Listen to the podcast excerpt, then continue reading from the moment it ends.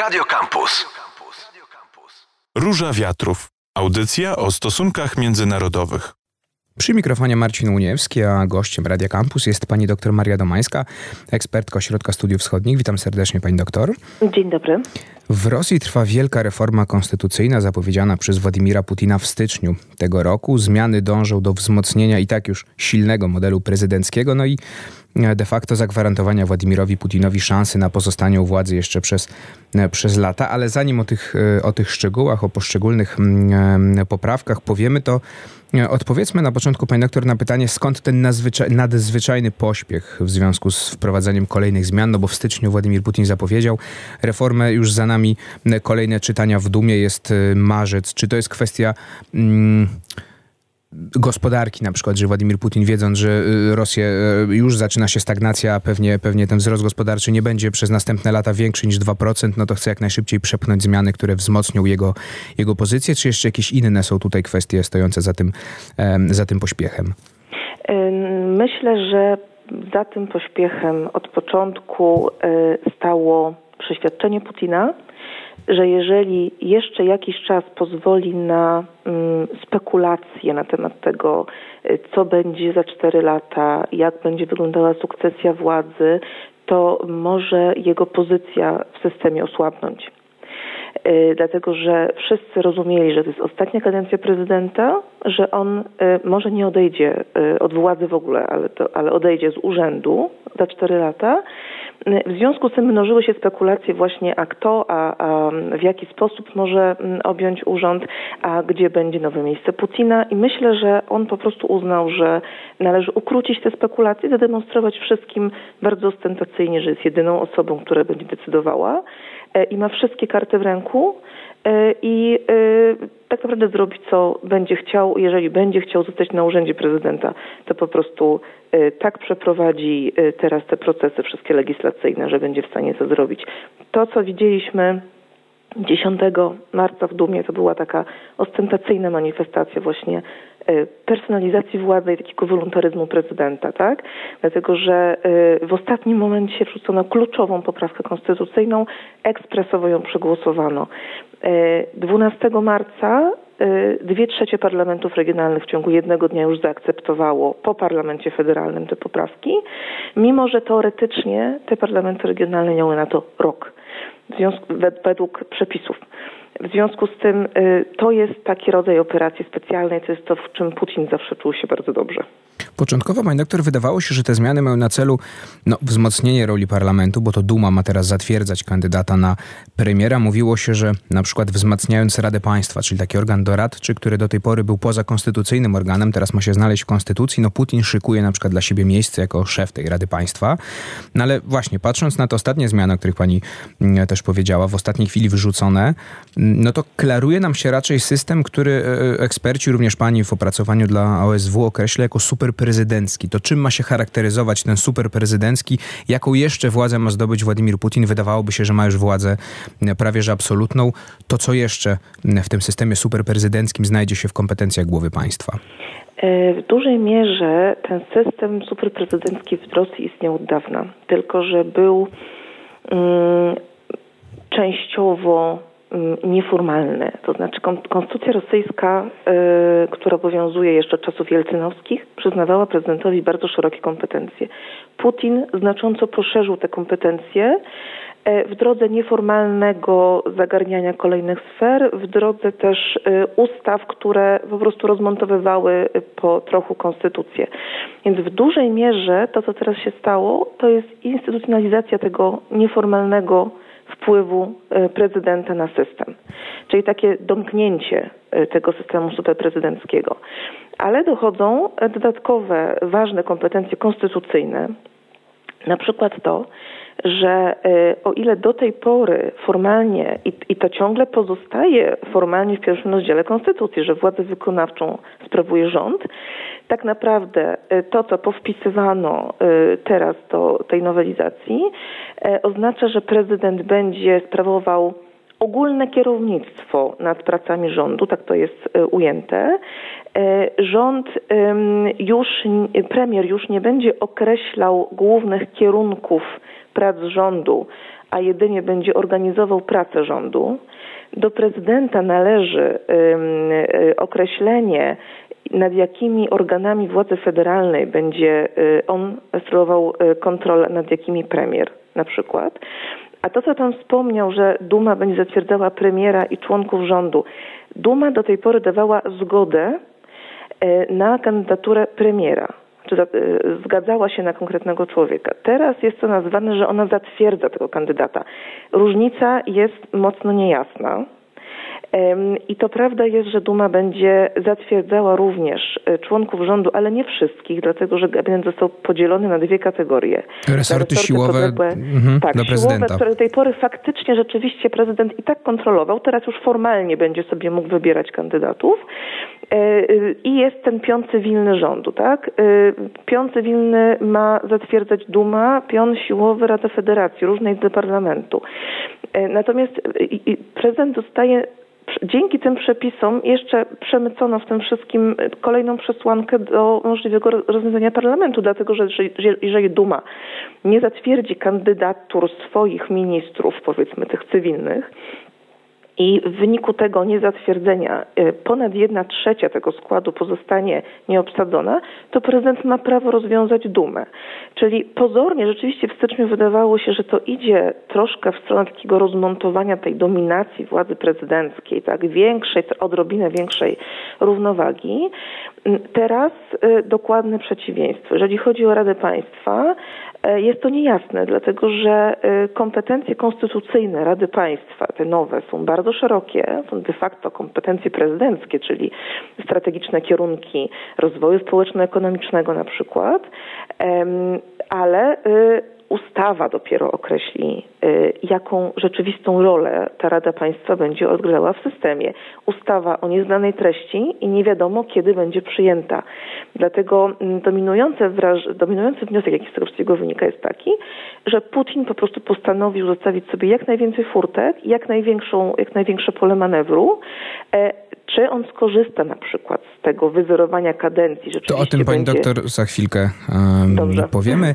Mm, teraz chwila przerwy na muzykę, a my za chwilkę wracamy do audycji. To jest audycja Róże Wiatrów. Marcin Uniewski przy mikrofonie. Moim i waszym gościem jest e, pani dr Maria Domańska z Ośrodka Studiów Wschodnich, a rozmawiamy o reformie konstytucyjnej w Rosji, którą w ekspresowym tempie zaproponowano. W styczniu Władimir Putin powiedział o, mm, o, o tych zmianach, czy o planowaniu zmian. Już teraz jesteśmy za, po, po kolejnym czytaniu mm, e, w mm, parlamencie rosyjskim. W kwietniu już ma być referendum i Rosjanie mają się wypowiedzieć na temat tych zmian. No właśnie, zaczęła Pani w naszym poprzednim wejściu mówić o tym wyzerowaniu, bo to taką chyba budzącą największe kontrowersje, a też zainteresowanie mediów na całym świecie poprawką jest ta, którą zaproponowała pierwsza kobieta w kosmosie, obecnie deputowana Walentyna Tiereszkowa. Mm, to zresztą o niej śpiewały Filipinki Wala Twist, to tak na marginesie. I mowa o tym słynnym wyzerowaniu kadencji. Cóż się kryje za tym terminem, proszę powiedzieć Pani doktor?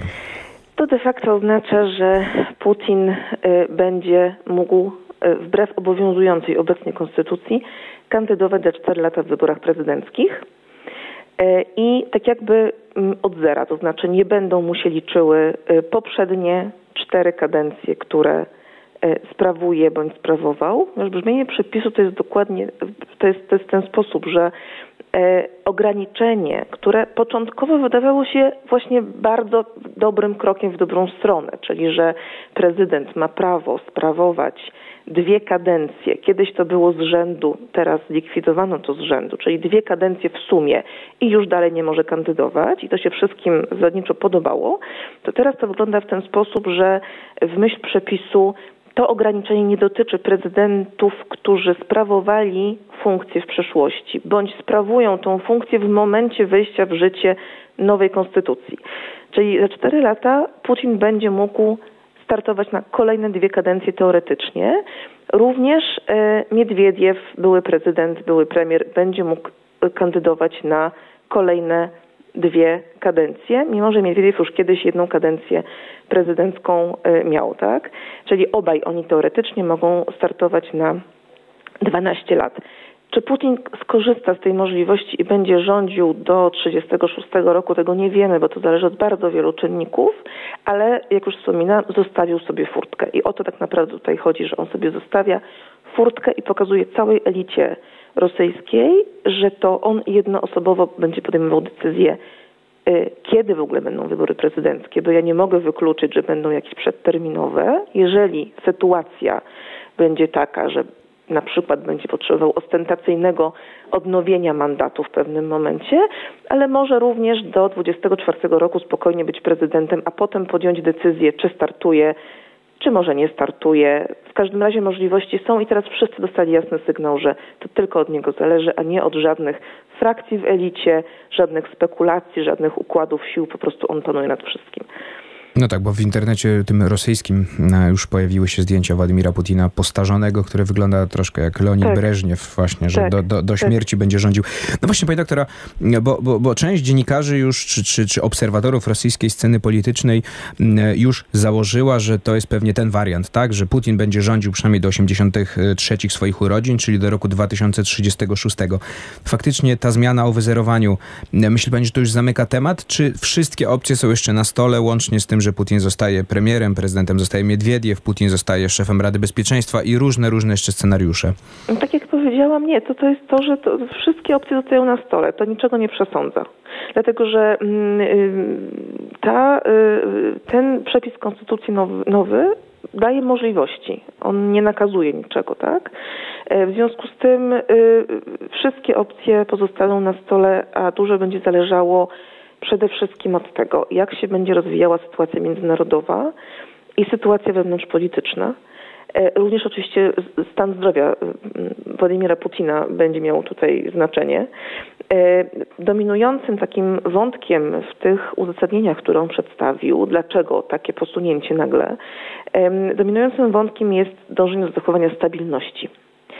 E, rzeczywiście mamy turbulencje na rynkach międzynarodowych. Rzeczywiście w sytuacji sytuacja wewnątrzpolityczna jest powiedzmy odczytywana przez Kreml jako nie do końca stabilna, dlatego że e, poparcie dla prezydenta jest obniżone, rośnie potencjał protestu i Kreml myślę, że będzie po prostu podejmował decyzje na bieżąco. Jeżeli będzie bardzo stabilna sytuacja i sukcesja władzy, przekazanie władzy w inne ręce nie będzie w opinii Kremla stwarzało ryzyka dla stabilności rosyjskiego autorytaryzmu, to niewykluczone, że Putin rzeczywiście zmieni e, fotel, tak, że przestanie być w pewnym momencie prezydentem, w jakim momencie nie wiemy e, i zajmie inne stanowisko. I jakie stanowisko też nie wiemy, bo są całe lata, żeby przygotować stanowisko dla Putina, żeby tak pozmieniać na przykład przepisy jeszcze rosyjskie, żeby dać mu y, faktyczną kontrolę nad, nad rosyjskim systemem, nawet jeżeli przestanie być prezydentem.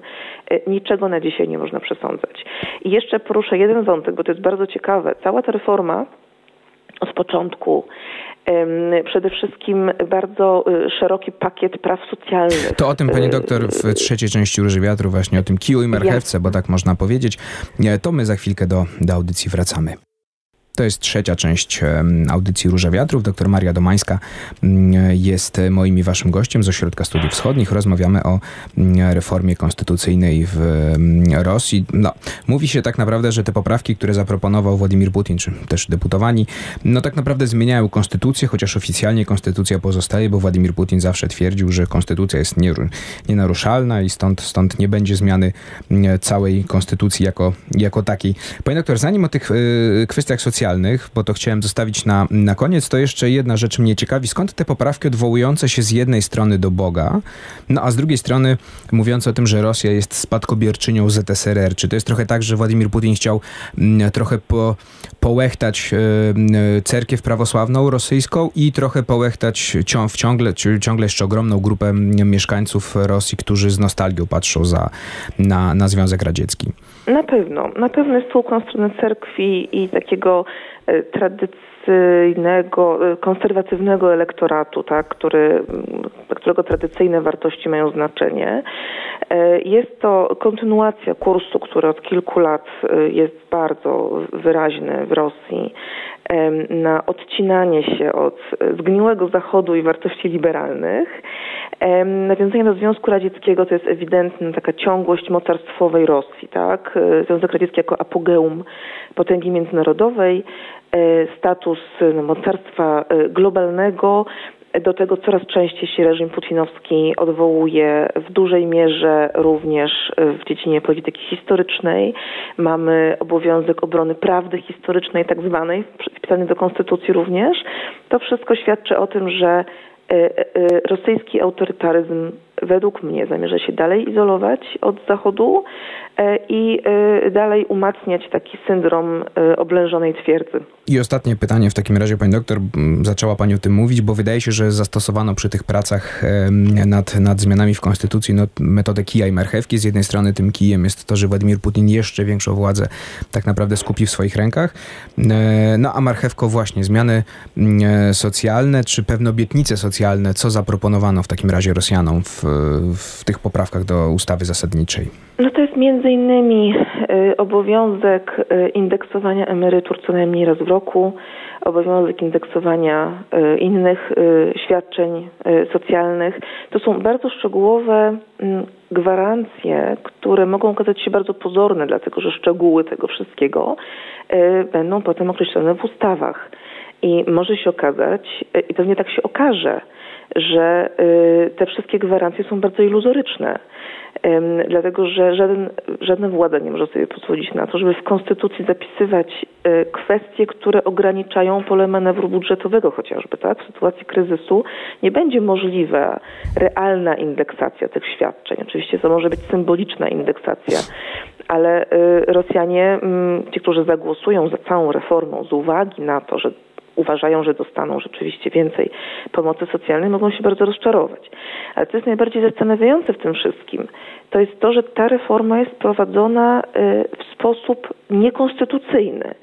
E, I to wszystko, co miało ją legitymizować jeszcze w styczniu, to znaczy właśnie e, większa równowaga między gałęziami władzy, czy większy ukłon w stronę obywatela, teraz się okazuje, że jest e, złamany tryb przyjmowania poprawek do konstytucji.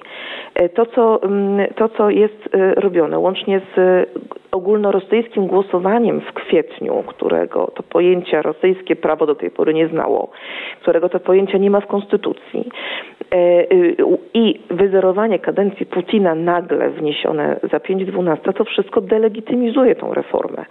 Powiem więcej, jeżeli w przyszłości znajdzie się taka ekipa władzy, która z jakiegoś powodu będzie chciała podważyć tą reformę i jej legalność, będą na gruncie czysto prawnym argumenty na to.